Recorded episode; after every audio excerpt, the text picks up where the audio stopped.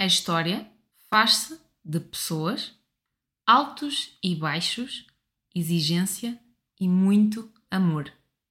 Vem conhecer a história da Clínica Avenida, que hoje celebra vinte e cinco anos.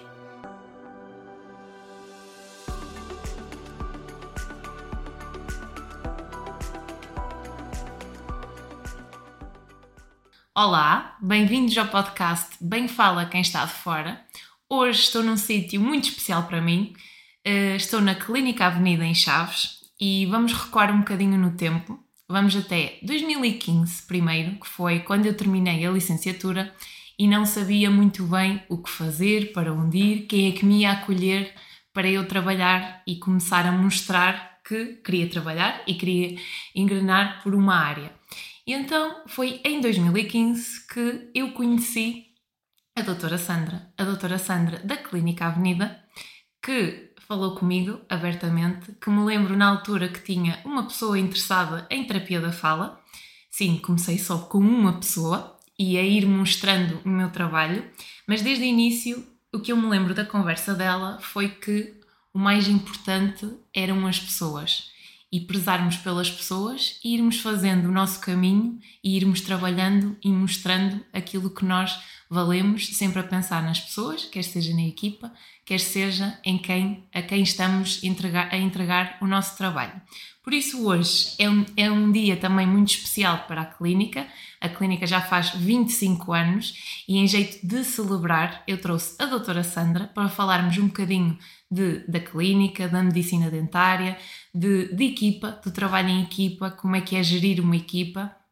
E também uh, vamos abordar estes tópicos na nossa conversa e vou passar já a primeira voz da doutora Sandra. Olá! Olá, Daniela, bom dia! E, e queria começar pela parte de quem é a doutora Sandra. Uau, começamos bem então. Então, uh, para já é só Sandra, sem doutora. Antes de mais, antes de título, sou só Sandra. E sou mesmo isso, a Sandra é uma pessoa simples, acho que é isso que me define, que veio de uma família simples, de muito trabalho, honesta e, e que quis criar os filhos numa base de, de lhe incutir valores, de lhe passar um, princípios, mas acima de tudo de que não se pode ir longe sem se trabalhar muito.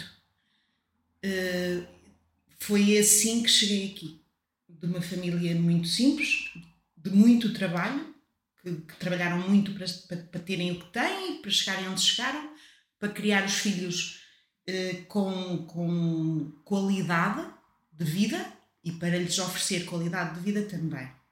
Então é mesmo isso, uma pessoa simples. Mãe de três. Mãe de três gajas, sim. Mãe de três gajas. Vamos só dizer as idades, que então, é para então, contextualizar. O mais velho, o Guilherme, tem dezanove anos. Já voou. Já não está... Sim, está, claro, vem trazer a roupa para lavar e tal. mas, mas já não... Já, já está a estudar fora. O Gonçalo está no décimo segundo ano, tem dezassete anos e o Duarte tem treze.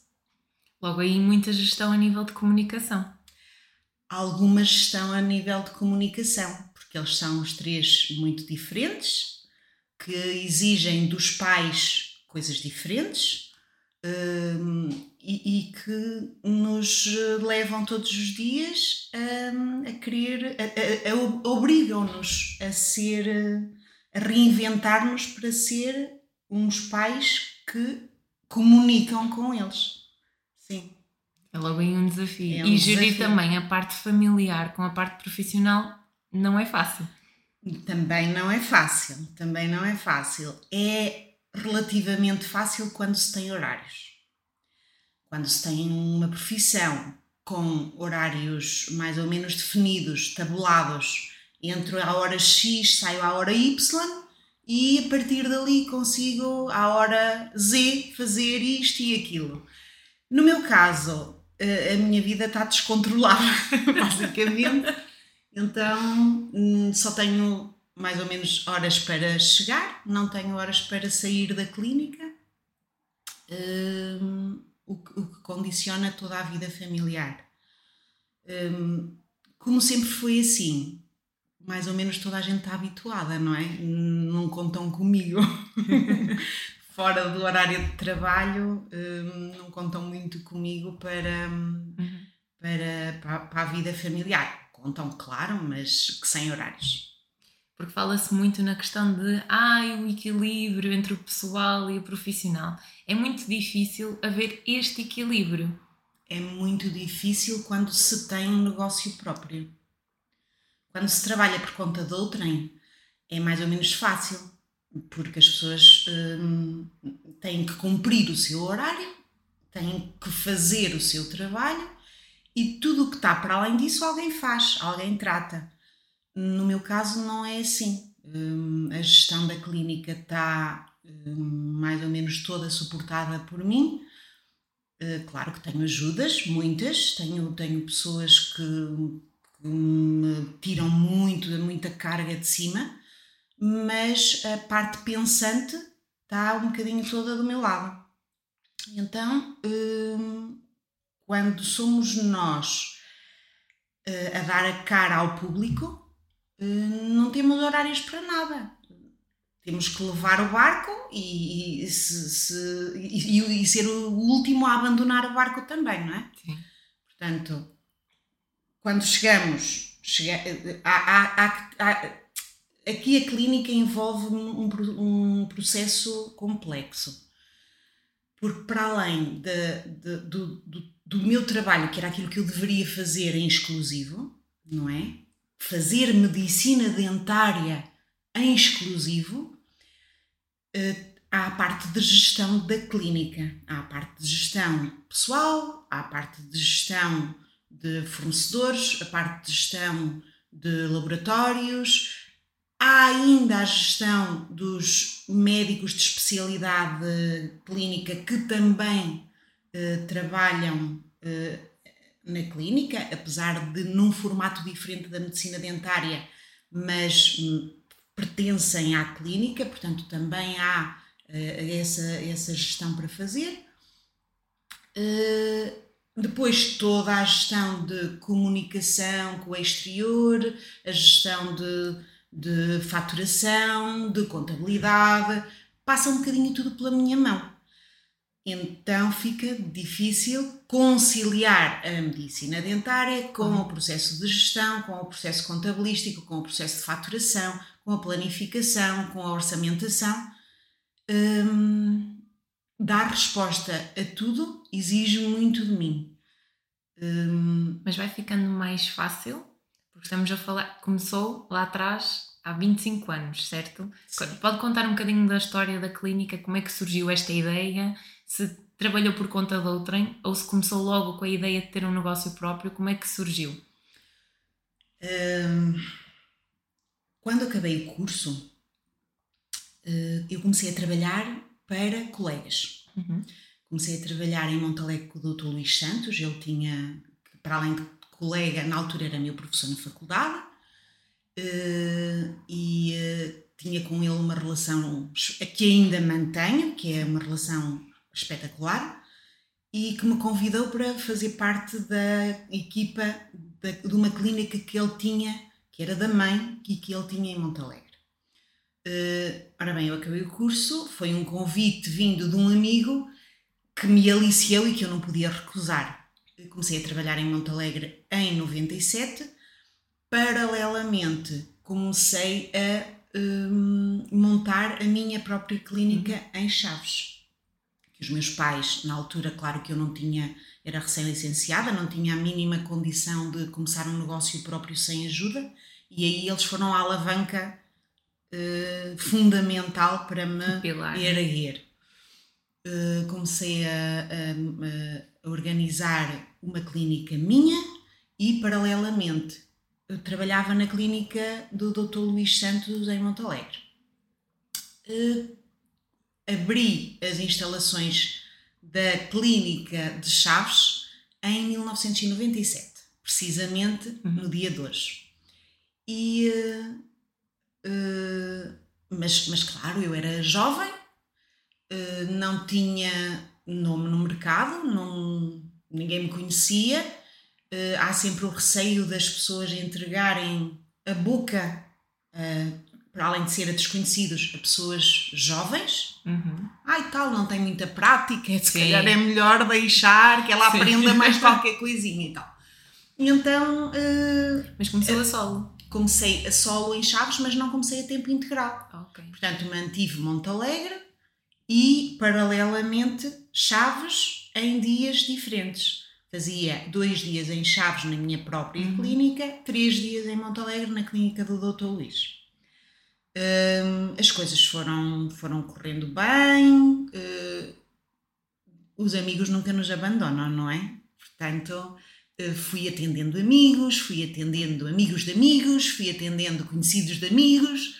E, e aquela jovem começou a ganhar prática. E aquela jovem começou, não digo a ganhar prática, mas, mas a ganhar uh, personalidade no mercado. Acho que há ali e alguma, gerar confiança. Há alguma coisa que um, fazia com que as pessoas quisessem uh, experimentar. Depois de experimentar, algo as fazia continuar.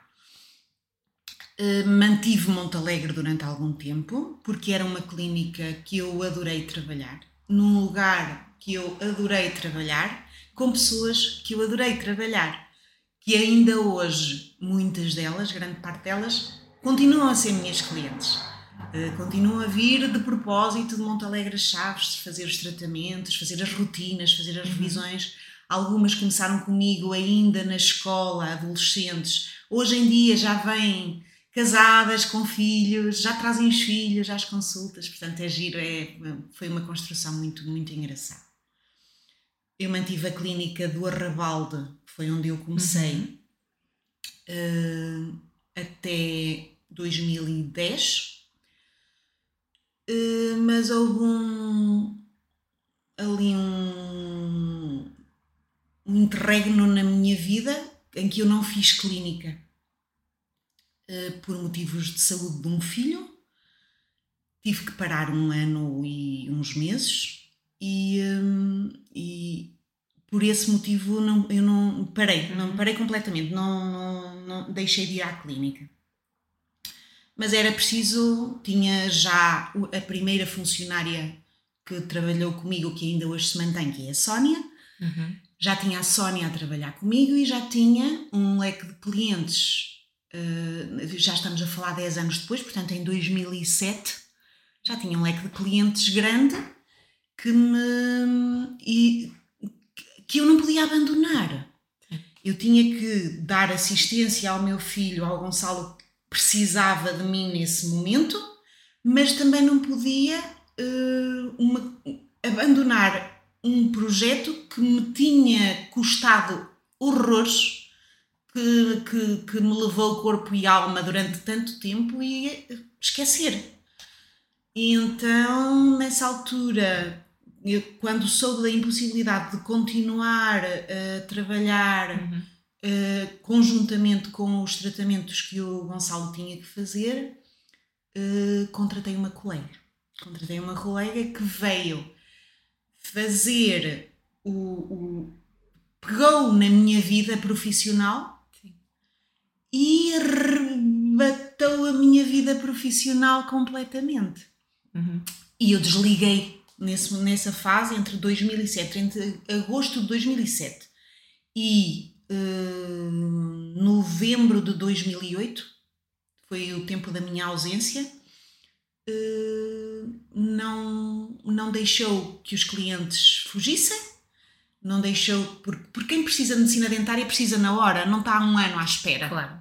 Não está, esperam um dia, esperam um mês, esperam dois meses, três meses eventualmente, mas não estão hum, à espera sem, sem data, uhum. hum, sem saber quando se vai recomeçar.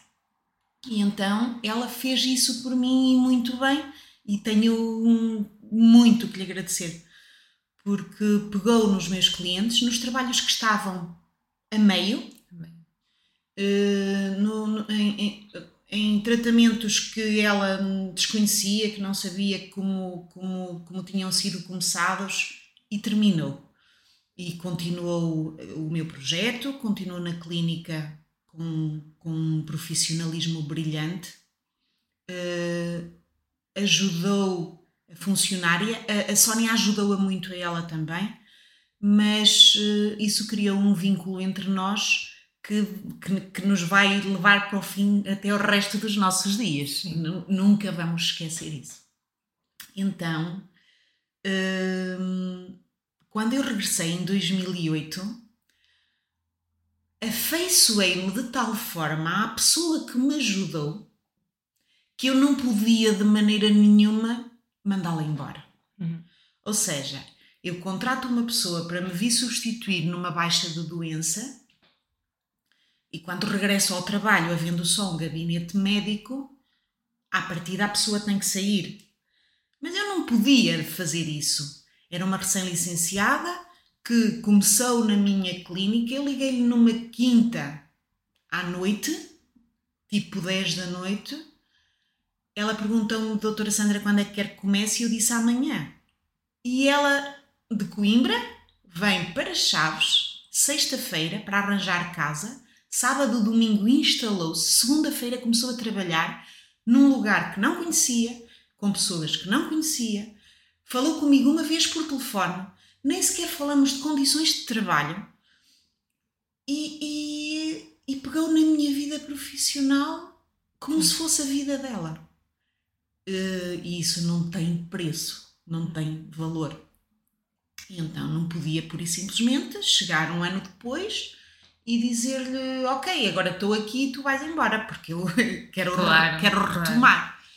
Nem podia, nem queria, porque para além de ser uma pessoa com o coração do tamanho do mundo, era, era uma pessoa muito profissional, boa profissional, e que eu queria manter comigo.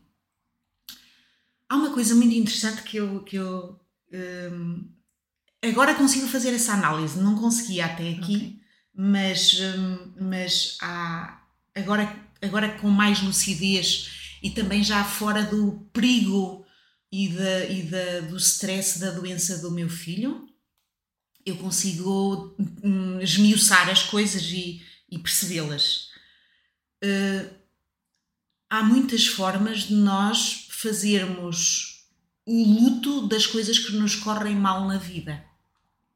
E uma das formas que eu, se calhar inconscientemente, mas que consegui fazer foi, eu precisava de sair, de me libertar do meu passado. Uhum. Em dois mil e oito, quando regressei ao trabalho, eu tinha que cortar uh, com, com, com, com o que havia de menos bonito. No, no antes, há, há duas fases da minha vida, não é? Sim. Há o antes da doença do Gonçalo e o depois.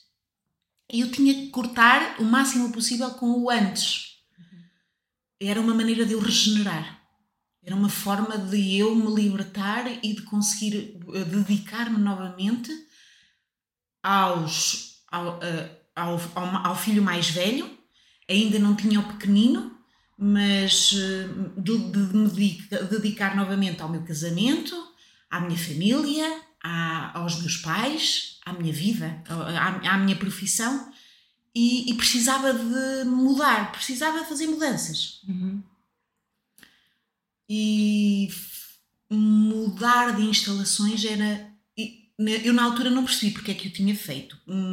A desculpa era, ok, eu aqui não tenho espaço, eu quero levar a doutora Rute comigo para... Quero que ela trabalhe comigo e neste lugar não temos condições para trabalhar as duas. Uhum. Então, eu vou arranjar um espaço maior, vou levá-la comigo e vamos tra- vou montar dois gabinetes e vamos continuar as duas a trabalhar, porque o projeto que eu comecei, que ela continuou, vamos fazê-lo pelas duas. Mas no, no Largo do Arrabalde a clínica era pequenina, só tinha um gabinete e era impossível crescer. Uh, nessa fase comecei a ver lugares a pensar em, em, em zonas onde eu gostava de trabalhar, que, que espaço é que eu gostava de, de, de ter para, para crescer, e em conversa com um amigo foi-me sugerida esta casa, a casa onde neste momento funcionam as instalações da Clínica Avenida. Uh, a casa ainda não estava publicitada uh, para venda, mas sabia-se já que na altura o proprietário queria vender. Eu vim ver a casa em off e entrei e apaixonei-me logo, logo, disse eu quero esta casa, esta casa é para mim, não me interessa quanto querem, não me interessa quanto me vão pedir. O resto resolve-se. O resto resolve-se, mas esta casa é minha, já ninguém, tirem o cartaz, tirem o cartaz que esta casa é minha. Uh, pronto, nesse, nessa altura sim, comprei a casa da Avenida.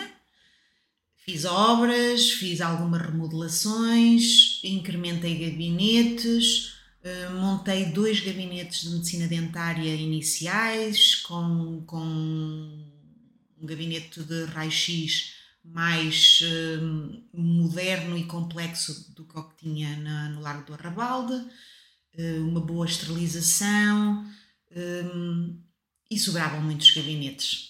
Nessa fase, sim, sobravam muitos gabinetes. A clínica, quando foi projetada e pensada, esta clínica da, da, da Avenida, foi pensada só para medicina dentária. Só para medicina dentária.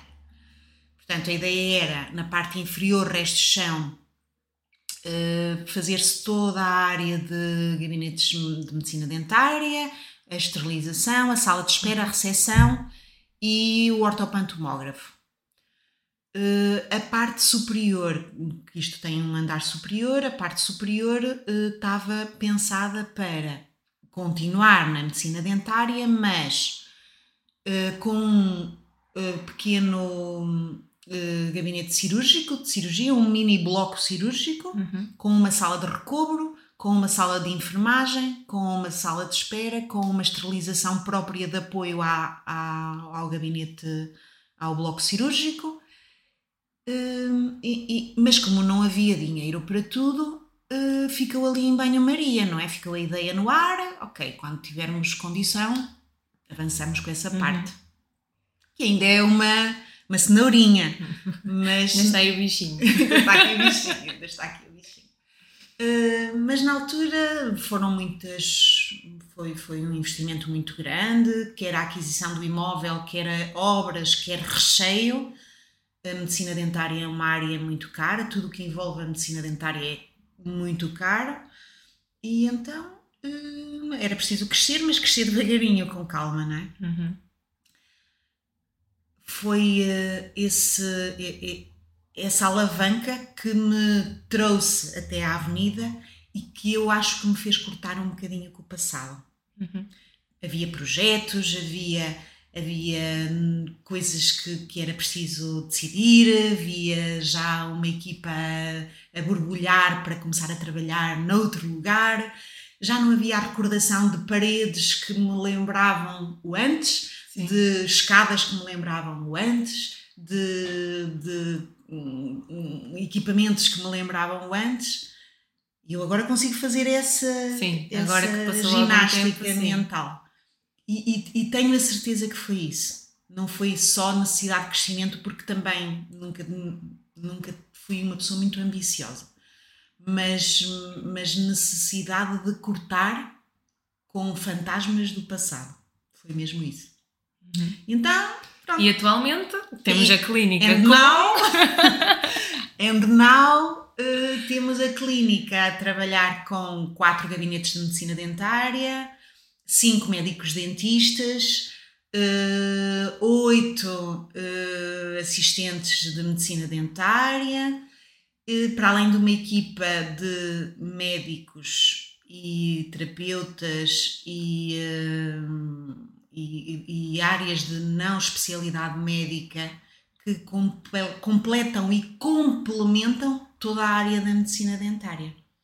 Porque as especialidades não medicina dentária cresceram uh, apareceram, não cresceram, a, apareceram por coincidência. Sim. Foi tudo um, um desenrolado de coincidências. E este aparecimento depois também se começou a ver o complemento, porque hoje a terapia da fala trabalha em conjunto com a medicina dentária. Completamente. Aqui na clínica não dispensamos a terapia da fala em praticamente oitenta por cento dos nossos casos de ortodontia. É um trabalho que faz a diferença no, trabalho, no bom trabalho da medicina dentária. E foi este, esta parceria, este acolhimento, e eu perceber que ia bater às vossas portas e que vocês me ouviam e que começávamos a, ver, a trabalhar em conjunto, a pensar em conjunto, fez a diferença na minha vida. E, e esta clínica acaba por ser o meu porto seguro. E, e acaba por ser aqui o meu, a minha grande alavanca para tudo o resto, porque mais do que a parte profissional, eu aqui também encontro a parte pessoal. É um acolher todas as semanas quando eu venho, e agora eu não estou aqui a full time, mas sempre que eu venho há aqui um acolher, e um acolher de toda a gente, porque eu acho que há uma energia aqui na clínica De, de dar a mão, de dar um abraço, perguntar como é que estamos, como é que correu a semana, e, e acho que é isso que acaba por fazer a diferença, porque é mais do que abrir a porta e estarmos com a pessoa que está à nossa frente, é mais do que isso. E acho que o facto de se acolher as pessoas, independentemente da valência para onde vão, o sorriso, o compreender e olhar para a pessoa, porque estamos, estamos a comunicar com pessoas, e é com pessoas que nós temos que falar, porque somos de pessoas, não é? Claro. E é, e é aí que, que a clínica acaba por fazer a diferença? Acho que sim. Acho mesmo, a percepção. Acho mesmo que sim, que uh, quer, quer a nível de equipa de auxiliares, que são... Eu, eu, eu não gosto de, de dividir por partes. Acho que o trabalho... não se pode fazer um bom trabalho se, se houver uma, uma, uma hierarquia. A hierarquia deve existir para, para as pessoas se ajudarem. Eu gosto de trabalhar numa base horizontal. A auxiliar que está no meu gabinete não trabalha para mim, trabalha comigo. A auxiliar que está na recepção não trabalha para mim, sou eu que lhe pago, mas ela trabalha para todos os médicos, todos os terapeutas, todas as pessoas que trabalham na clínica, e não trabalha para elas, trabalha com elas. Elas precisam da recepção, mas a recepção também precisa do médico, precisa do terapeuta. Hum, há, há um complemento. E, e, mas acho que acima de tudo há uma base de, de amizade. Sim. A base da Clínica Avenida é amizade, e isso acontece com todas as especialidades e com todas as pessoas que passaram, passaram e ainda cá estão. Há algumas que já não estão, mas toda a gente que veio trabalhar para a clínica, eu vim quando, quando vim para a Avenida em dois mil e onze. A clínica foi comprada em dois mil e dez. Em dois mil e onze vim para a Avenida e vim com a doutora Rute, e na altura com a, tinha recém-contratado a doutora Juliana. A doutora Juliana ainda hoje, já, já, já vai fazer catorze anos, ainda hoje está comigo. Hum, a doutora Rute, entretanto, teve que ir embora, casou, engravidou, filhos, foi embora, fiquei eu e a doutora Juliana. Saindo da doutora Ruth, era preciso contratar alguém que a viesse substituir. E veio uma amiga da doutora Juliana. Ok, eu tenho uma amiga assim assim, talvez esteja interessada. Muito bem, como se chama? Ela chama-se é Ana, Ana Castro Fernandes, é de Aveiro, e vou falar com ela. Veio a doutora Ana, conversamos cinco minutos, começou a trabalhar no dia a seguir. Uh, mais tarde uh, a doutora Ana passou, uh, uh, comprometeu-se com outra clínica uh, e começou aqui a, a fazer um pequeno estágio, uma prima minha, que é a doutora Sofia Rodrigues, tinha acabado o, o curso nesse ano, e uh, ok, não tens onde estagiar, muito bem, vais para o pé de mim, eu uh, mostro-te o que sei, o pouco que sei, mas mostro-te. Se quiseres aprender alguma coisa, se quiseres ver alguma coisa, e veio para fazer um estágio de observação e ficou. E esteve connosco até casar e engravidar. Depois foi embora. Eu acho que toda a gente vai embora é quando casa, não sei. Não sei.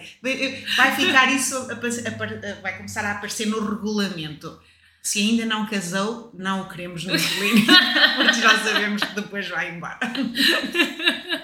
Parece-me bem. Uh, e o mesmo aconteceu com as especialidades médicas. O que aconteceu contigo, Daniela, foi, foi exatamente o que aconteceu com o resto, o dos, resto. De, dos colegas que vieram trabalhar. Vieram todos por amizade.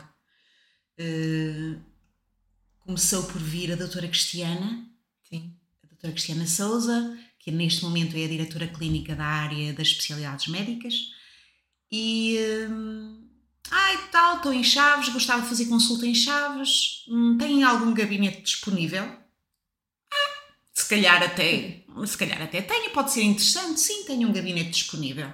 Muito bem, começamos a fazer consulta em Chaves com a medicina interna.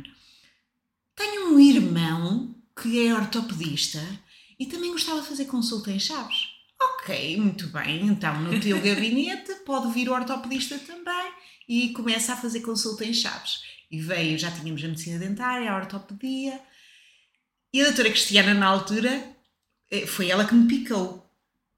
Uh, começou a, a impingir-me especialidades. Uhum. Olha, Sandra, eu acho que faz falta, faz a diferença, devíamos ter uma ginecologista na clínica.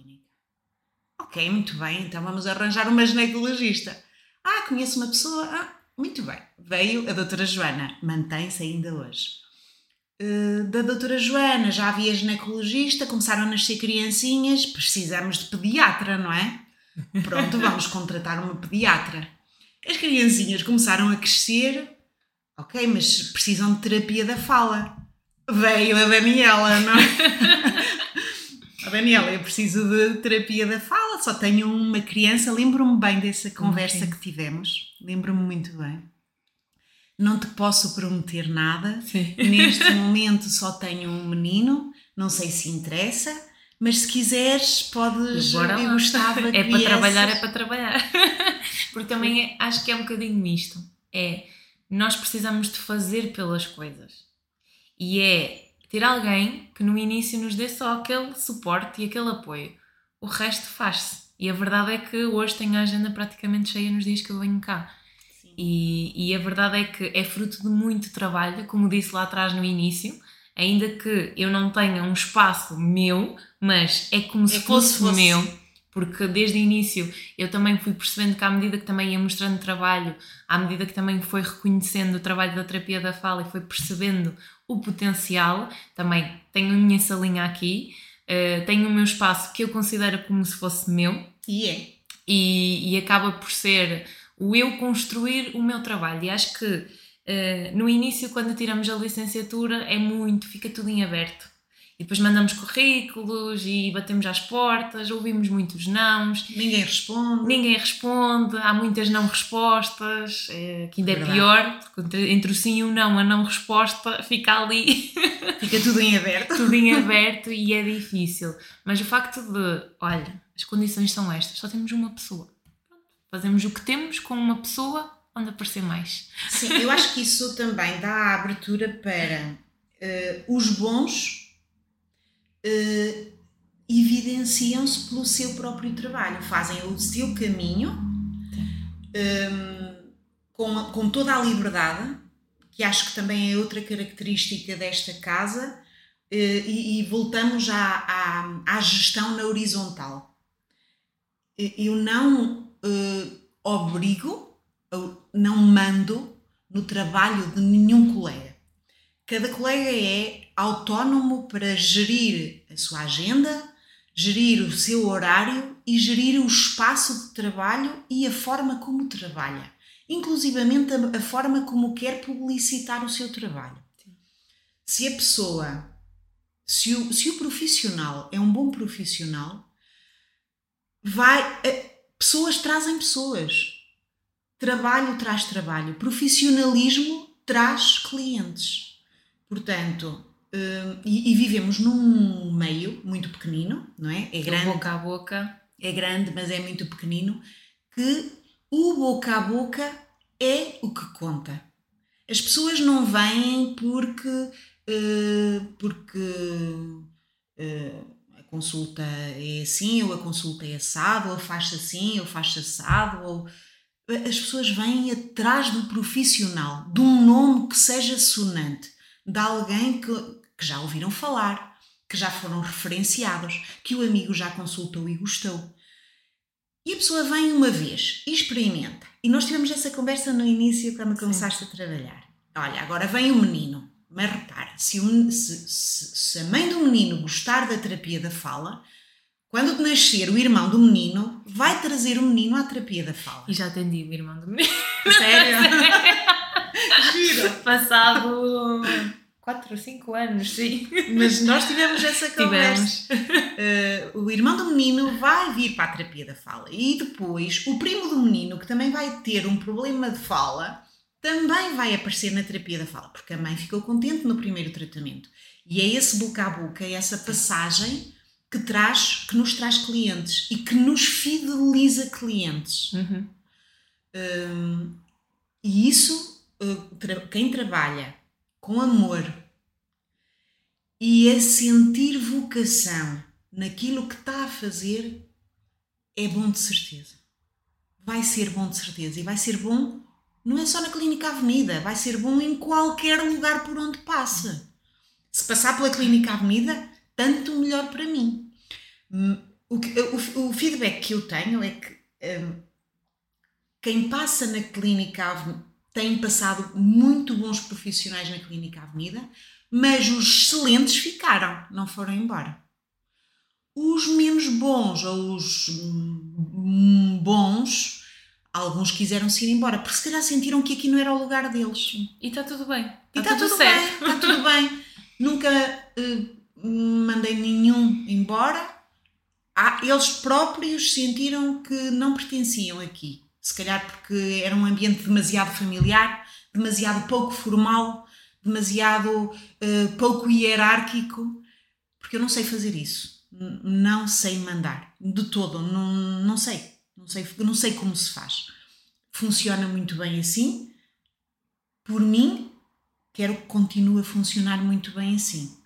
As pessoas que estão sabem o que têm que fazer, quando têm que fazer, como têm que fazer. E eu não tenho que me preocupar como é que está a ser feito. As coisas aparecem feitas. Sim. E isso é um descanso. De todo o trabalho que eu tenho, que é muito, o, o saber que conto com uma equipa que se autogestiona é um descanso. E isto foi assim desde o início ou foi algo que teve que ir moldando até ficar assim? Mais ou menos. Eu acho que no início, quando as pessoas, quando se começa, no início, início, início, como começamos com pouquinhos e começamos com pouquinho, gerimos pouquinho, sim, não é? Não há muito para gerir. Adaptámo-nos ao crescimento. Uhum. E, e o, o crescimento da Clínica Avenida foi gradual, progressivo, um, e, e a adaptação que a equipa fez ao, àquilo que eu pretendia para o trabalho da clínica uh, aconteceu gradualmente e naturalmente também. Uhum. Um, rara vez tive que chamar alguém à atenção, rara vez tive que uh, me chatear com alguma coisa menos bem feita ou, ou que não estivesse de acordo com aquilo que elas sabem que eu gosto. Uhum. Uh, Mas já aconteceu. Já aconteceu, evidente. E claro. Como é que é esse desafio na comunicação? É difícil. Dizer o que é que tem que se dizer, mas é difícil dizer. Muito difícil. É muito difícil chamar a atenção. Sobretudo quando...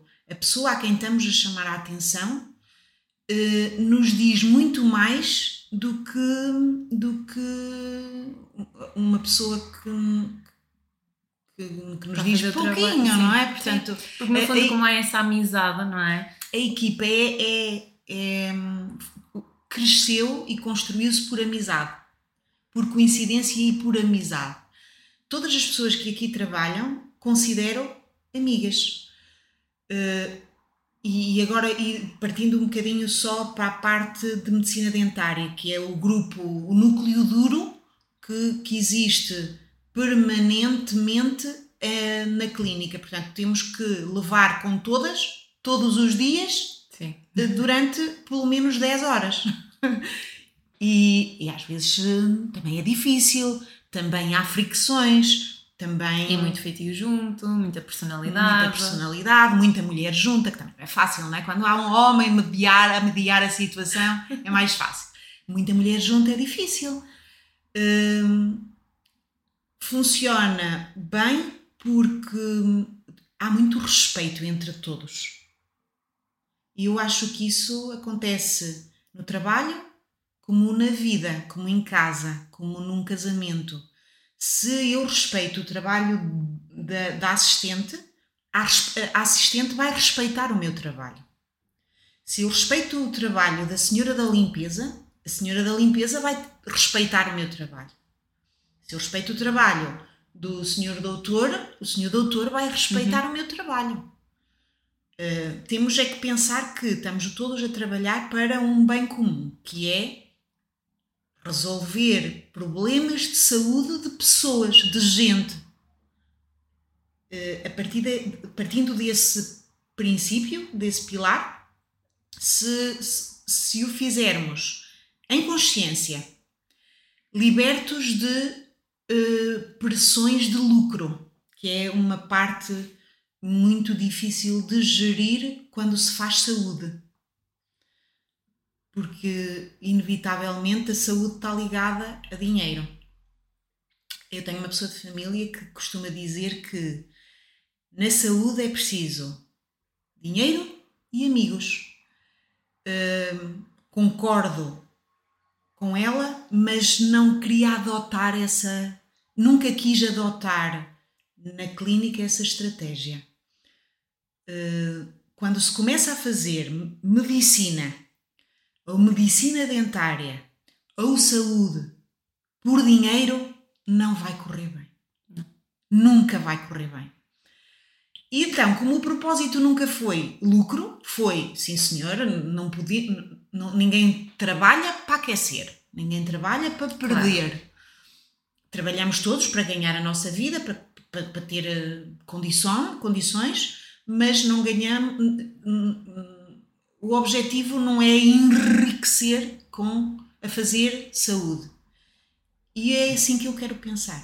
Se todos uh, trabalharmos com consciência, com respeito pela, pelo, pelo cliente, pelo paciente e pela equipa que interage connosco, uh, acho que não precisamos nos preocupar muito uh, em ter a porta aberta. Vai correr bem, de certeza. Aqui ou noutro lugar qualquer, mas vai correr Porque bem. Os valores acabam por estar definidos, não é? Sim. Os princípios de vida que, que trazemos dos avós, dos pais, estão cá todos. Uh, continuam a aplicar-se.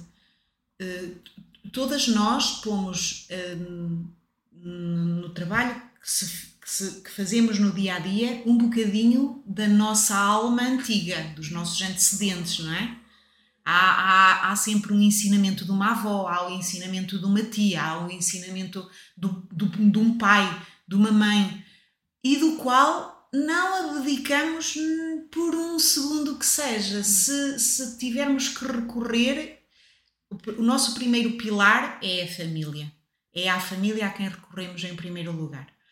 E isso transmite-se... no círculo, no nosso círculo de trabalho, e vamos conseguir passar isso também aos clientes.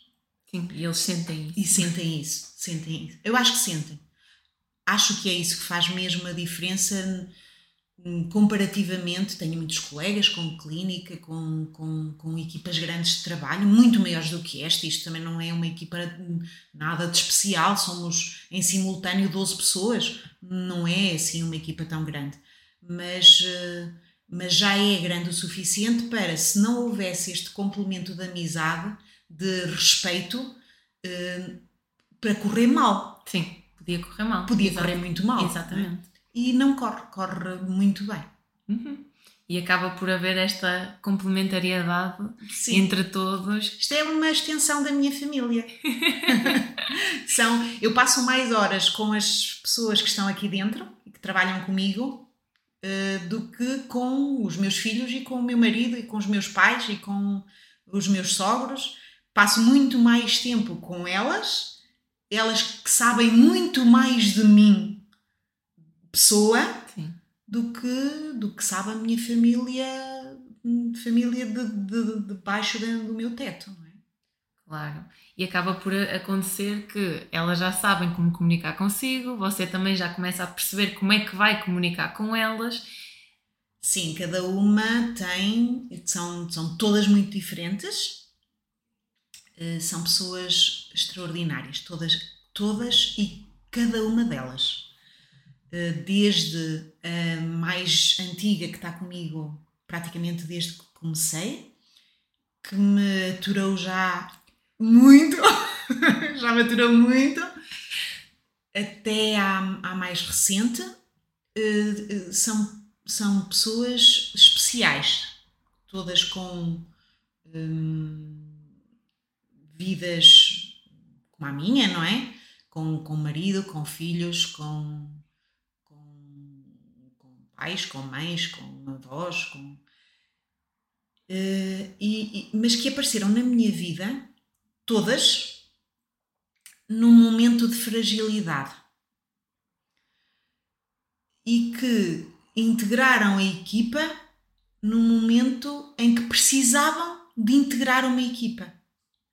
Precisavam de se sentir valorizadas, precisavam de se sentir estimadas, precisavam de sentir que tinham uma oportunidade, precisavam de sentir que não são velhas demais para trabalhar e ainda são muito novas para se reformar. Uh, alguém tinha que lhe dar esse, essa mão e nesse momento de fragilidade, nesses momentos, uh, eu funciono por impulsos. Isto agora aqui assim um parênteses. Funciona por impulsos. E eu tenho que sentir o impulso de contratar uma pessoa. Eu tenho que olhar para a pessoa e tenho que me apetecer. Tenho que me apetecer. Eu olho para a pessoa e penso assim, mas eu quero esta gaja a trabalhar comigo. E todas elas... E foram... consegue saber logo assim, não, na primeira conversa, não que consigo, é aquela pessoa? Não consigo, porque não há grande conversa, porque eu tenho um impulso antes.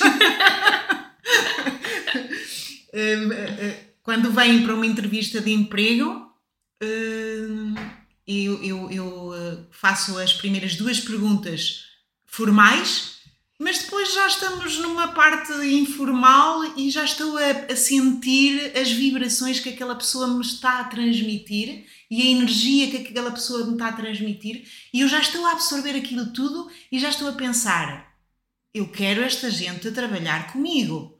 Ou... Epá, não, já me disse aqui uma palavra que eu não, não, não, não gostei, gostei. já, já me torci o nariz, não fala comigo a olhar nos olhos, está ali com as mãos todas suadas debaixo da, da mesa, não, não, não. Uh, é, é, todas foram contratadas por impulso, eu contrato por impulso, pronto, não sei fazer de outra forma. Resulta, não resulta? Tem resultado.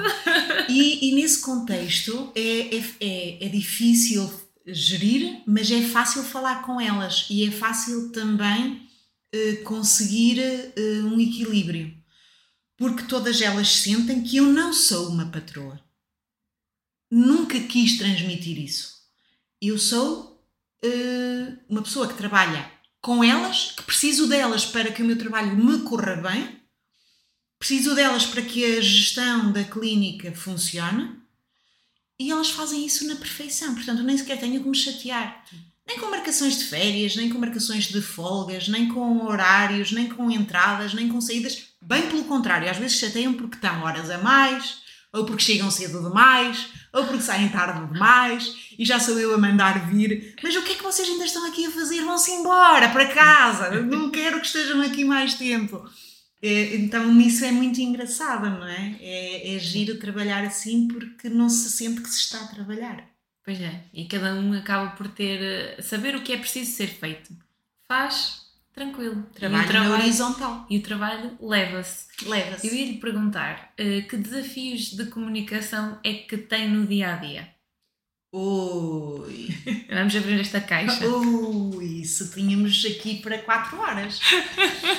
Muitos. Muitos. Muitos. Uh, uh, tendo uma porta aberta, onde não vamos vender uma camisola, não é? Porque é diferente. A camisola está ali exposta, a pessoa gosta da camisola, compra, não gosta, vai embora, vai a outro lado. Uh, aqui vendemos serviços, mas hum, também não gosto de lhe chamar vendemos serviços, prestamos serviços. Mas a verdade é que a pessoa paga-nos. Portanto, é não prestamos serviços, vendemos serviços. E fazer esta distinção é preciso... absorver a personalidade da pessoa que, a, que vem comprar os serviços. Uhum.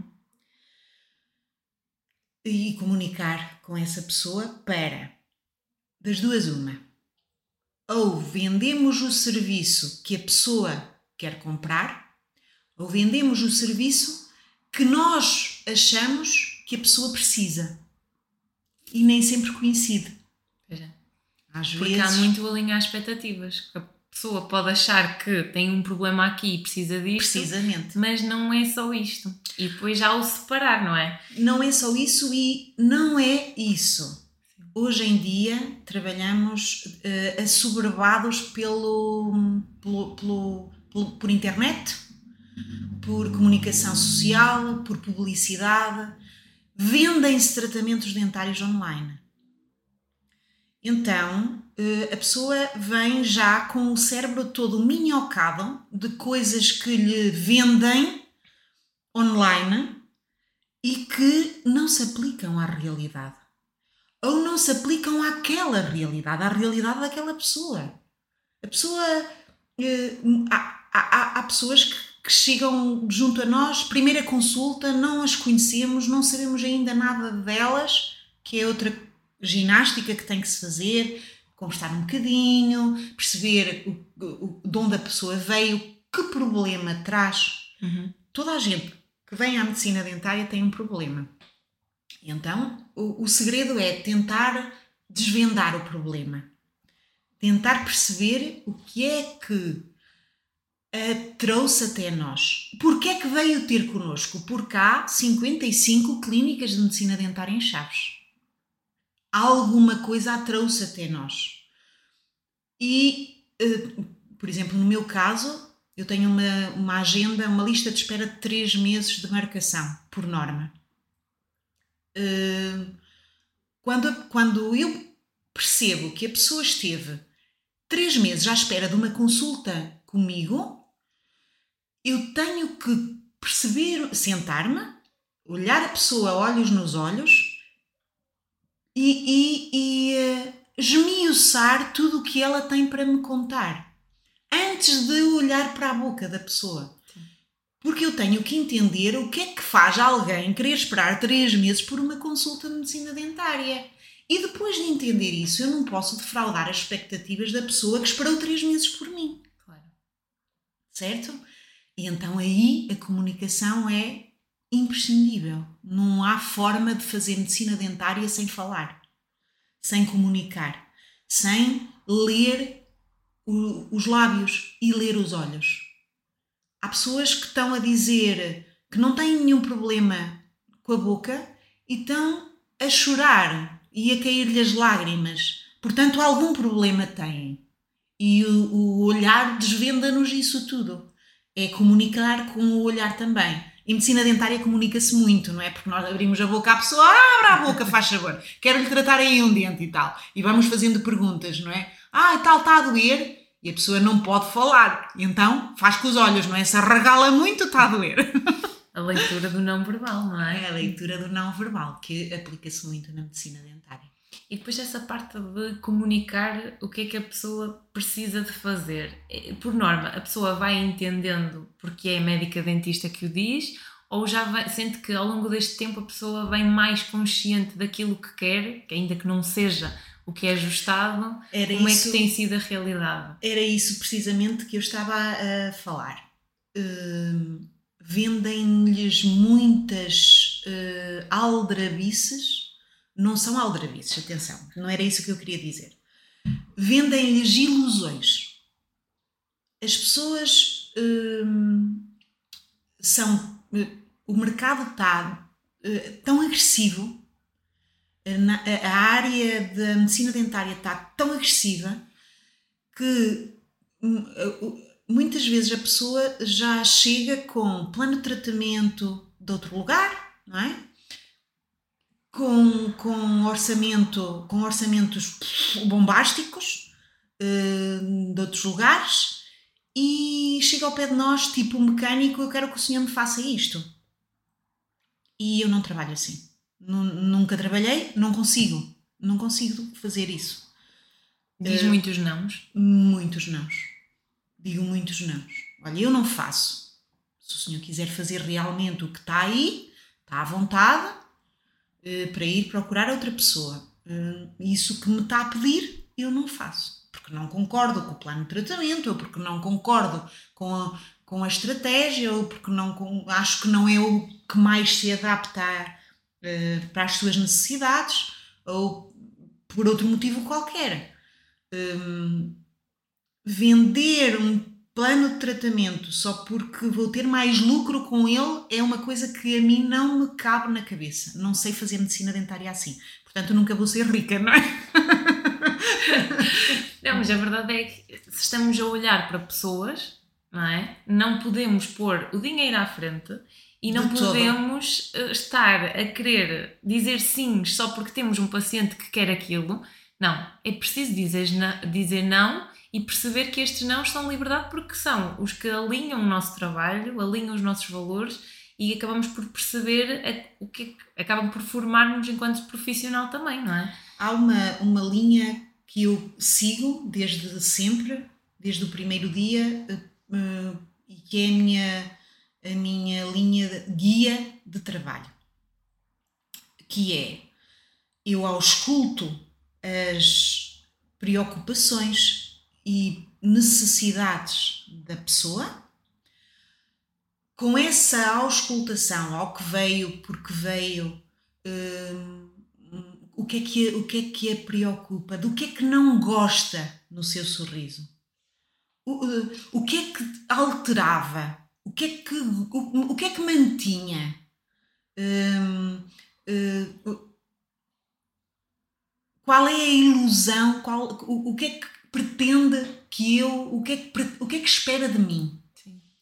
E com essas primeiras questões, são quase sempre as minhas primeiras questões quando vejo uma pessoa pela primeira vez.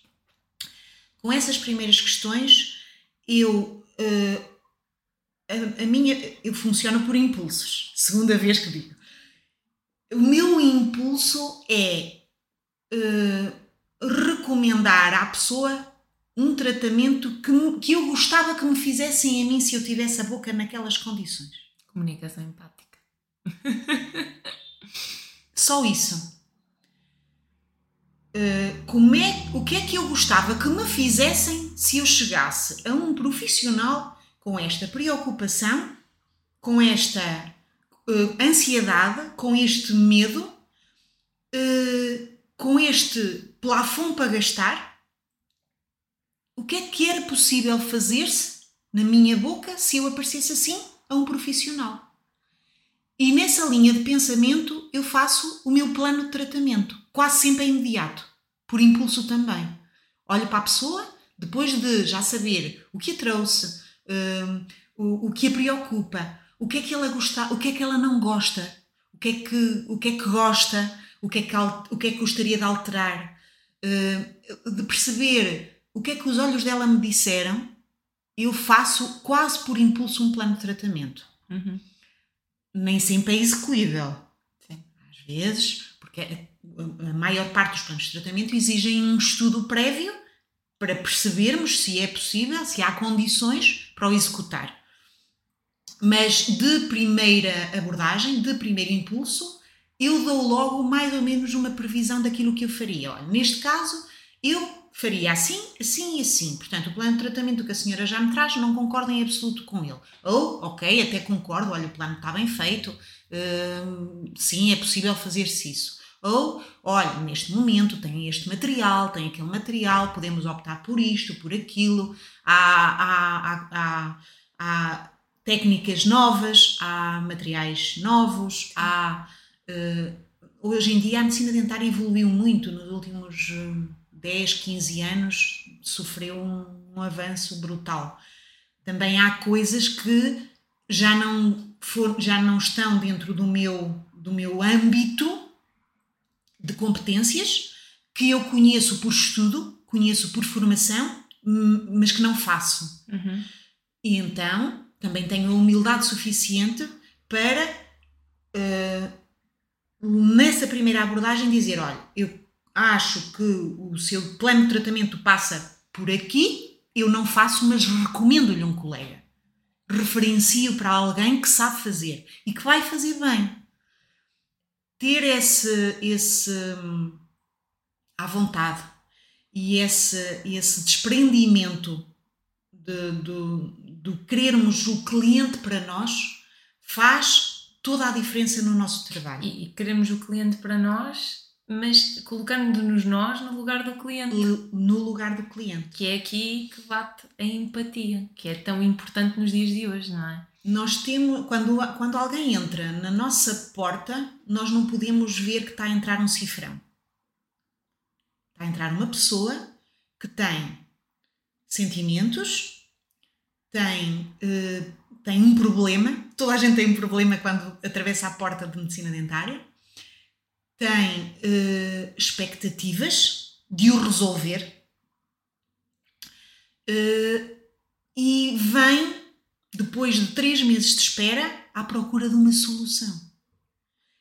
E põe em nós, em mim, uma carga, uh, para além de emocional, uma carga de responsabilidade brutal. Como é que é gerir essa responsabilidade? É muito difícil, porque, porque eu depois de uh, planificar, depois de conversar por, às vezes por horas com a pessoa, de, ela, de, de me ser entregue um, essa responsabilidade e esse trabalho, eu não, não, não a quero defraudar, não a posso defraudar e tira-me muitas noites de sono quando não consigo uh, uh, realizar a cem por cento aquilo que tinha previsto no início. É muito difícil gerir mesmo comigo própria, pela exigência que tenho comigo, uh, pela exigência que pus no, no, no plano e... e E porque ao fim de três consultas, aquela pessoa para mim já é da família. Uh, portanto, eu não vou, não vou fazer um, um tratamento a ninguém, uh, à, à pessoa que tenho à minha frente, uh, que, que, que não esteja, que não seja o melhor possível. Uhum. Nem sempre é possível fazer muito bem. Nem sempre é possível deixar um trabalho de excelência. Porque as condições da boca muitas vezes não claro, permitem. Depende de cada caso. Cada caso é um caso. Mas é, essa exigência desgasta-me muito. É, leva-me anos de vida. Mas é, eu só sei... exigência veio lá de trás? Sempre? Sempre. Eu acho que sim. E para além da exigência, que, que, que recursos é que tem mais em si para estar aqui até hoje? O que é que sente que foram assim as competências? As... Que...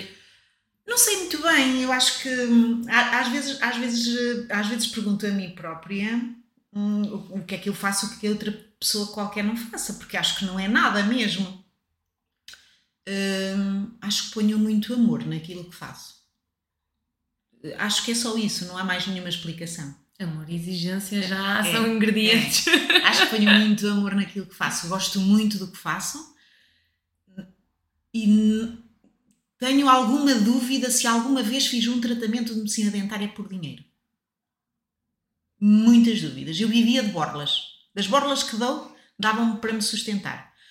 Hum, portanto, não faço medicina dentária por dinheiro, de todo. Faço medicina dentária porque gosto da medicina dentária. Não sei fazer mais nada. Só sei fazer isto. Uh, uh, o que faço, tento fazer bem, muito bem, um, de uma forma brilhante, se for possível, um, e, e, e tento que o meu trabalho seja um orgulho de ser visto por, por qualquer colega. Uhum. Uh, os, os pacientes são nómadas. Okay? Hoje são nossos, amanhã não são. Tenho clientes que são fiéis desde o primeiro dia, que vêm comigo desde que eu abri portas, uh, e que não me trocam por nada. E, tá, e há aqueles pacientes que vão onde é mais barato, não é? Vão aqui, depois vão além, depois além fazem-lhe um desconto, vão não sei onde, depois dão-lhe um voucher, vão não sei onde, e nos trocam por uh, cinco euros. Uh, a, a minha... Uh, o, o que me move e o que me impulsiona a fazer muito bem é permitir que o meu trabalho seja, seja quem for que o vir, olhe para o trabalho e diga, realmente está aqui uma coisa bem feita. Porque eu, eu consigo ter essa avaliação dos meus colegas, não é? E dou esse feedback ao, aos pacientes. Olha, o senhor traz, traz este tratamento de, de outra clínica, de outro lugar, mas o tratamento, parabéns, está muito bem feito. Tenho essa humildade. Tenho, consigo fazer esse reconhecimento. E uh, alimenta-me o dia-a-dia deixar um trabalho bem feito para que um colega o veja. Uhum. Se alguém apanhar este trabalho, uh, que olhem para o trabalho e que percebam, aqui não há nada a dizer, está bem feito, como manda o livro. Uhum. Isso move-me. É um orgulho. E falando aqui em medicina dentária, uh, o que é que para si... Claro que temos aqui as competências técnicas, mas falando no médico-dentista, quais são as competências de que é feito um médico-dentista para além das competências técnicas? Ai, muitas. O médico-dentista... Se pudesse enumerar, assim, as o principais. O médico-dentista é um... Eu, eu costumo dizer que o médico-dentista tem um bocadinho de todas as profissões do mundo. Tem um bocadinho de arquiteto, tem um bocadinho de engenharia, tem um bocadinho de, de, de arquitetura, de beleza, de, de design, de trolha, de... Tem um bocadinho de tudo, não é? De psicólogo, de, de psiquiatra também, de tudo. É... Conseguimos uh, fazer coincidir na medicina dentária muitas, muitas profissões, um, porque a medicina dentária é, é, é uma arte. E para fazer arte tem que se sentir a arte. Todo médico dentista que não consiga uh, olhar para um dente e, e percebê-lo bonito, perceber a, a beleza de um dente, a beleza de um tratamento, a beleza de, do, do, de um resultado final, de um, de um plano de tratamento que correu bem, do, do, do agradecimento, da, da gratidão que a pessoa sente quando sai da nossa... chega uh, mal, com, com uma, muita coisa para fazer e sai com um sorriso de orelha a orelha, porque nós lhe o conseguimos, não há maior, maior recompensa do que essa.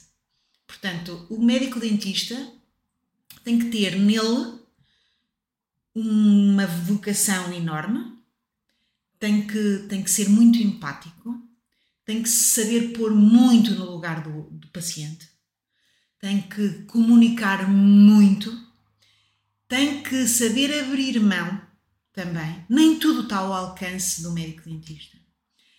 Tem que saber dizer não, tem que saber dizer sim, tem que estar disponível, tem que entender que urgente é urgente.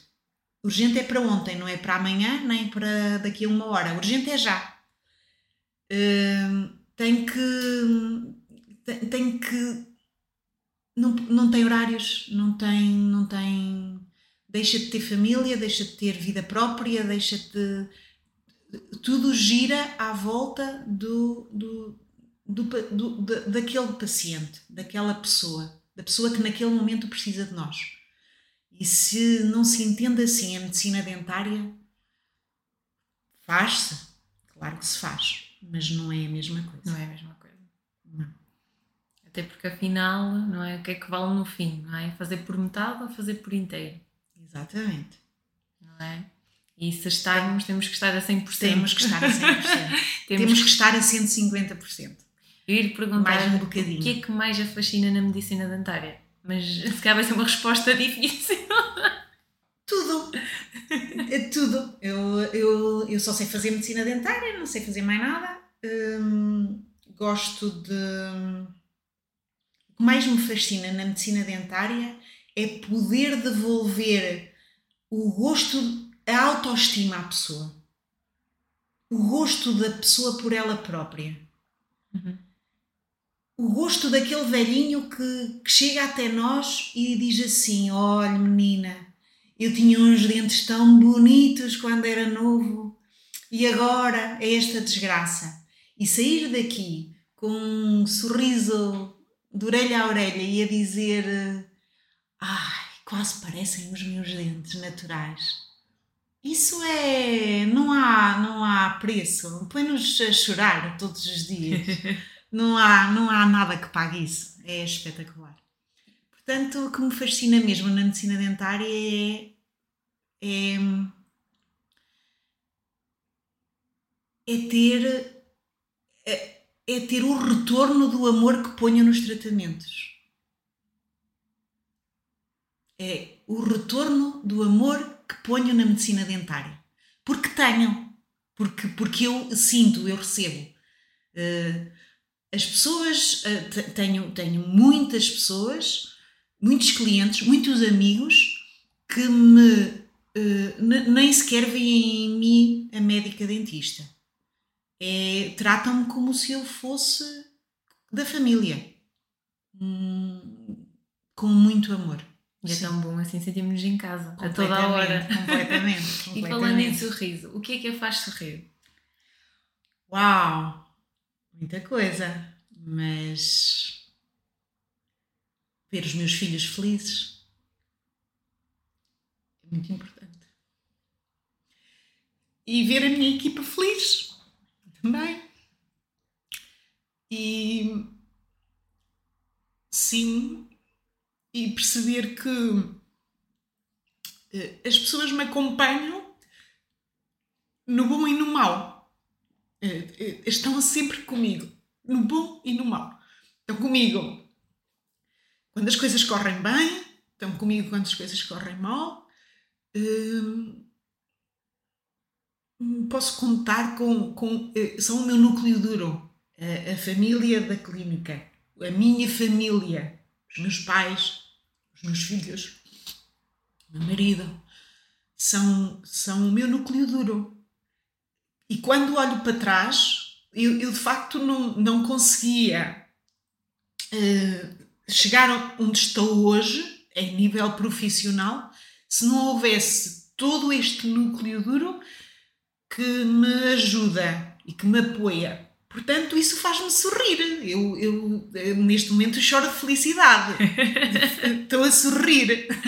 Uh, sim. E faz-me sorrir uh, conseguir fazer uh, clientes felizes, acabar, uh, concluir tratamentos um, uh, que me orgulham, que, que são publicáveis, que, que, que podem ser vistos em qualquer parte do mundo por qualquer colega que os, que os veja, uh, faz-me sorrir. Sim, valeu a pena, estou aqui. Já passaram vinte e cinco anos. Já passaram vinte e cinco anos. Foi um esforço para os meus pais, porque quando eu me formei, uh, eles estavam numa fase da vida difícil, que era preciso, era preciso trabalhar muito, tiveram que trabalhar muito para estar onde estão, e, e ainda estavam nessa fase muito difícil de, de, de construção. E então para eles foi um esforço acrescido pôr-me a estudar, foi um esforço acrescido uh, formar-me em medicina dentária, porque a medicina dentária, logo desde a formação, é uma área muito cara, quer a nível de propina, quer a nível de, de custos com material, de custos com fardamento, de custos... É, é tudo muito caro. E então, hum, para eles foi um esforço acrescido, hum, e, e, e, e ao, no final de vinte e cinco anos, olhar para trás faz-me sorrir por não os ter defraudado a eles também. Porque podia ter corrido muito mal. Eles apostaram em mim. Eu, eu fui tirar a, a licenciatura de Medicina Dentária sem nunca ter entrado num, num médico dentista. Eu nunca tinha ido ao dentista. A sério? A sério. Portanto, eu não conhecia nada da Medicina Sim. Dentária. Eu não tinha ideia absolutamente nenhuma o que é que é, o que faz um médico dentista. Não, não fazia ideia. Hum, na, na altura de concorrer... Hum, Não é como era agora, não, é, não era como é agora. Na altura tínhamos um livro que era assim grosso, tinha para aí, sei lá, mil páginas, uhum. que dizia acesso ao ensino superior. Bem. e, e então, aquilo era por ordem alfabética, não é? Tinha uhum. os cursos e as universidades, como tem agora uh, online, que, mas a gente salta de janela em janela. Aquilo tinha um, um índice alfabético. Com os cursos, não é? Portanto, a gente lia a, a página do A e parava por ali. Já não ia para o B, ninguém aguenta, não é? Eu ainda cheguei ao B. Uh, o, o, eu tirei o curso na CESPU, uh, e, mas entrei na estatal em, uh, em, em Biologia via Ensino. Uhum. Portanto, parei no B, não é? Concorri até ao B. Uh, Parei na estatal, entrei na estatal em Biologia de Ensino. Quando fui a Vila Real, as listagens saíam no gabinete de, de ingresso em Vila Real. No dia que saíam, saía durante a noite, não é? Punham as listagens durante a noite e o pessoal ia para lá de madrugada no autocarro das cinco da manhã para ver o, onde é que tinha sido colocada. Lá saímos daqui um grupo, fomos da Vila Real ver onde é que tínhamos sido colocados, chegou às listagens, Sandra Cristina Brás Fernandes, Biologia via Ensino. E eu, ups, mas eu concorri para isto. E depois? E depois? Pois, e depois? E depois disse, uau, Biologia via Ensino, o que é que eu vou fazer? Eu vou ter que dar aulas, eu não estou a ver-me a dar aulas de todo. Na altura, tinha uma colega que tinha feito comigo o décimo segundo ano, que ia concorrer para... Uh, para o ensino privado, um, para a medicina dentária, uhum. uh, e, e, e, e tinha comentado, ah, eu nem vou concorrer ao público, vou, o meu pai é dentista e eu vou-me candidatar à medicina dentária também no, no privado porque, porque nem vou concorrer ao público. E, e, e nessa fase... Veio o impulso. Uh, isto foi em simultâneo, porque okay. foi antes de saírem as listagens, não é? Uh, as listagens só saíam em setembro e esta conversa com ela foi ainda dentro do tempo de aulas. Então, como ela se ia inscrever, eu disse, ok, também era uma coisa que eu gostava, uhum. que eu gostava de fazer. Fui, fui com ela e inscrevi-me também em medicina dentária. Na altura, não funcionava como funciona agora, era preciso fazer um curso de verão. Fazia-se um curso de verão na faculdade, era tipo pré-requisitos. Fazia-se um curso de verão na faculdade, yeah. Era. E, e tínhamos professores de várias disciplinas. E com essas disciplinas, no final, fazíamos exame. Uhum. Com, com o que nos foi ensinado nessa, nesse curso de verão, fazia-se um exame profissionalizante. Então, esse exame fazia média com as específicas e com a nota do décimo segundo ano. Havia uma fórmula para calcular a, o ingresso. Uh, quando fui colocada na, em Biologia via Ensino, hum, disse, não, pronto, vamos para o plano B. O plano B é Medicina Dentária e fui uh, estudar para, para, para o Porto. Uh, logo, um passado quinze, oito, quinze dias, sem nunca ter tido contacto com a medicina dentária. E depois percebeu que seria aí o caminho. Não percebi imediatamente. O primeiro ano é difícil sempre, não é? É difícil para qualquer aluno que vá estudar para, para fora.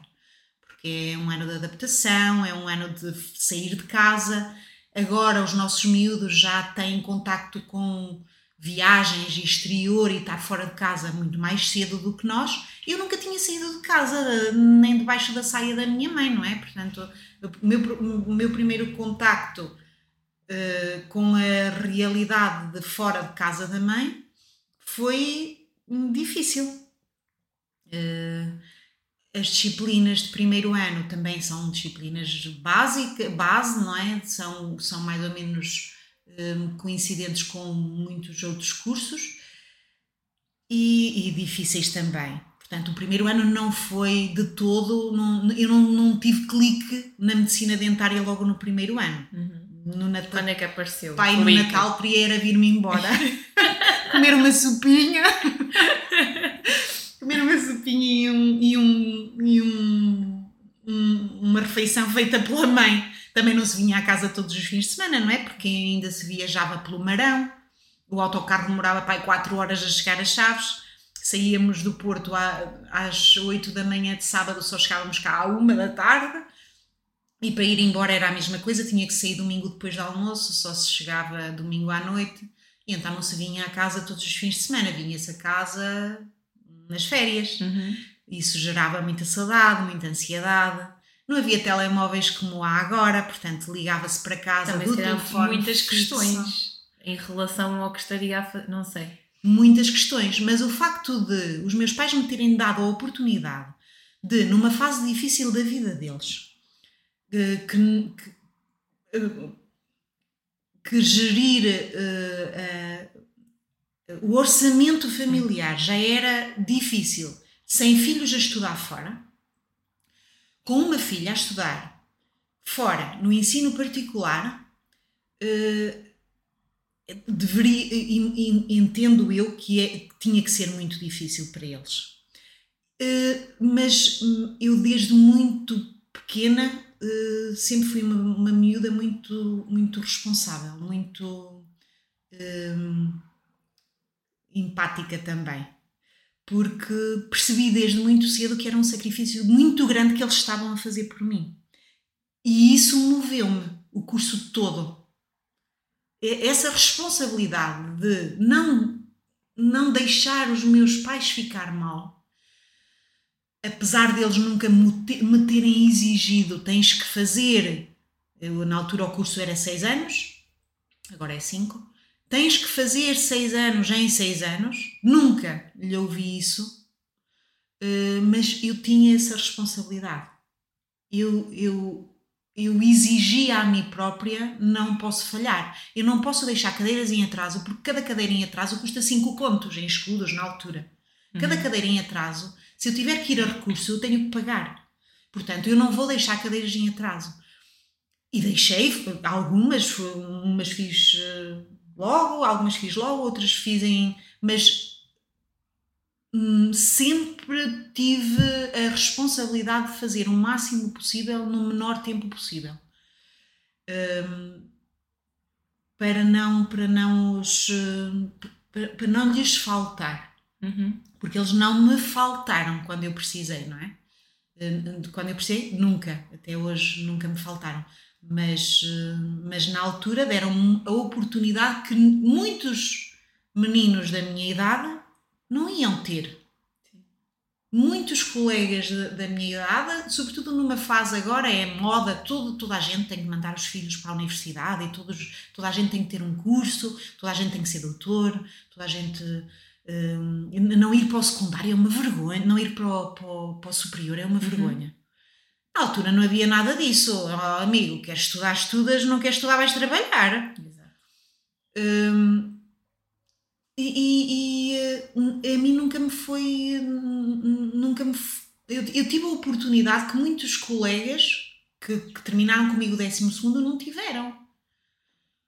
E agarrei essa oportunidade com unhas e dentes, como, como, como tudo o que me é dado, toda, todas as oportunidades que me são dadas ao longo da vida. É que agarrou essa oportunidade e hoje em dia faz porque mais pessoas agarrem quando vê que é preciso dar essa oportunidade. E enerva-me quando alguém a tem e não a agarra. Sim. É uma coisa que, que, é, que, que é enervante mesmo e que me deixa triste. Porque se calhar ainda não percebeu que tinha a oportunidade e se calhar mais tar- só percebe mais tarde que estaria ali a oportunidade, talvez.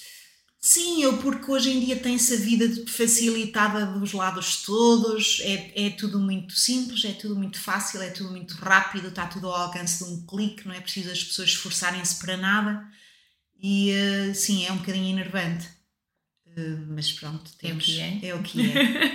As pessoas na sua complexidade, que também têm esse lado. Também tem, também tem. E eu, eu, já estamos a, a terminar. Antes de terminarmos, eu queria lhe perguntar quais são as expectativas para a Clínica Avenida? Ora bem, uh, as expectativas são que continue a ser uh, uma, uma clínica que tem sucesso, mas um sucesso marcado pela honestidade, pela competência, pelo profissionalismo, pela amizade, que as pessoas nos continuem a procurar porque eh, acreditam em nós, confiam no nosso trabalho e eh, eh, espero eh, continuar a, a, a exigir de mim e a exigir, e, e, a exigir da equipa ou que a equipa exija de si própria, de forma a responder com qualidade, não com quantidade, mas com qualidade uh, a, a, a, ao que vem, ao que vem, porque o futuro já passará por outras gerações que, que, que provavelmente vão fazer mais, vão fazer melhor, vão, vão conseguir oferecer tratamentos que, nós já, que já não estão muito da nossa, do, ao nosso alcance, um, e, mas esse refresh tem que ir acontecendo sempre, ou seja, manter-nos uh, atualizados, sempre em constante formação. Isso é uma coisa que em medicina dentária não pode faltar, e de forma a responder com a qualidade que as pessoas estão habituadas a receber. Só isso. Sim. Acaba por ser, e medicina dentária e no geral, e acho no que geral. Todos nós no acabamos geral. Por apostar muito na formação e em querer saber também muito do trabalho geral. Uns dos outros, porque aprendemos muito com os outros. E é outra coisa, outra, outra expectativa que tenho para a clínica é conseguir cada vez mais que entre especialidades, entre especialidades haja uma interligação forte, porque não somos nada uns sem os outros. Eu, neste momento, praticamente só faço a ortodontia com a terapia da fala. Mas a, a terapia da fala também precisa do pediatra, do otorrino, do, do, precisa de nós também, porque sem a correção muitas Sim. vezes também não se consegue corrigir a fala. Uh, precisa da psicomotricidade para... Um, para haver um complemento na, na... Sim, e fisioterapia também. Fisioterapia. Está tudo interligado. O, o corpo humano não, não é feito de partes. Somos um todo. Uh, um, a boca, a boca, a boca não pode ser vista independente do corpo, do trato gastrointestinal, dos ouvidos, do nariz, de, do... do do funcionamento geral, porque, porque é um órgão tão ou mais importante que qualquer outro e que é a porta de entrada. Portanto, e para, para fazermos bem medicina dentária não podemos excluir nenhuma especialidade das que estão à nossa volta. A medicina dentária é, é complexa, uhum, e complementa-se com tudo o resto. Exatamente. Então venham mais vinte e cinco anos. Ah, espero que muitos mais de vinte e cinco. Muitos mais. Eu, eu, Mas falamos eu, aqui vinte e cinco. Falamos de vinte e cinco, falamos de vinte e cinco de cada vez. Eu costumo, eu costumo dizer que, uh, costumo, em, em brincadeira com as, uh, com as assistentes, às vezes digo, meninas, vou reformar aos cinquenta. Já não falta tudo. Que já não falta tudo, não é? Então, uh, sim, que venham mais vinte e cinco, mas, mas uh, que sejam cinquenta, que sejam setenta e cinco, sejam cem, que, se, que seja por séculos, que seja uma empresa que, que vá prevalecer por muitos, muitos, muitos anos, porque eu estar na, na, na base e na, no início, para mim já é um orgulho. Sim. E no outro dia, no outro dia eu vi uma questão e que vou partilhar também, que era, se nós deixássemos de existir, o que é que nós deixávamos nos nossos negócios e nas nossas vidas? Não é? E certamente que depois desta conversa toda, sim, fica muita coisa. Este projeto é a minha vida. Portanto, quando eu já não estiver cá, se o projeto continuar, vai-me fazer sentir, onde quer que eu esteja, que valeu muito a pena. É isso. E agora terminamos com a pergunta final, que é, imaginando que está de fora a ver a sua comunicação, o que é que tem a dizer sobre si? Uh, que os médicos dentistas são todos loucos, não é?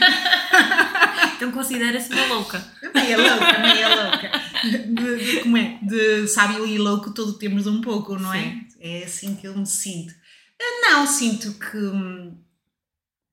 Acho que consegui transmitir o que eu sou como médica dentista, mas acima de tudo como sou, o que sou como pessoa.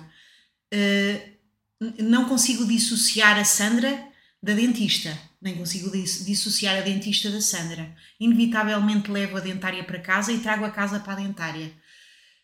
Um, portanto, o que eu digo da Sandra, a Sandra é, é, é emoção e é... e é amor naquilo que faz, acho, tenho a certeza. É tudo. Tenho a certeza. Terminamos a nossa conversa, espero que tenham gostado da experiência. Gostei muito, não sei se calhar falei demais, não é? Nem tenho noção há quanto tempo estamos a falar, mas foi uma conversa produtiva, que é o que importa.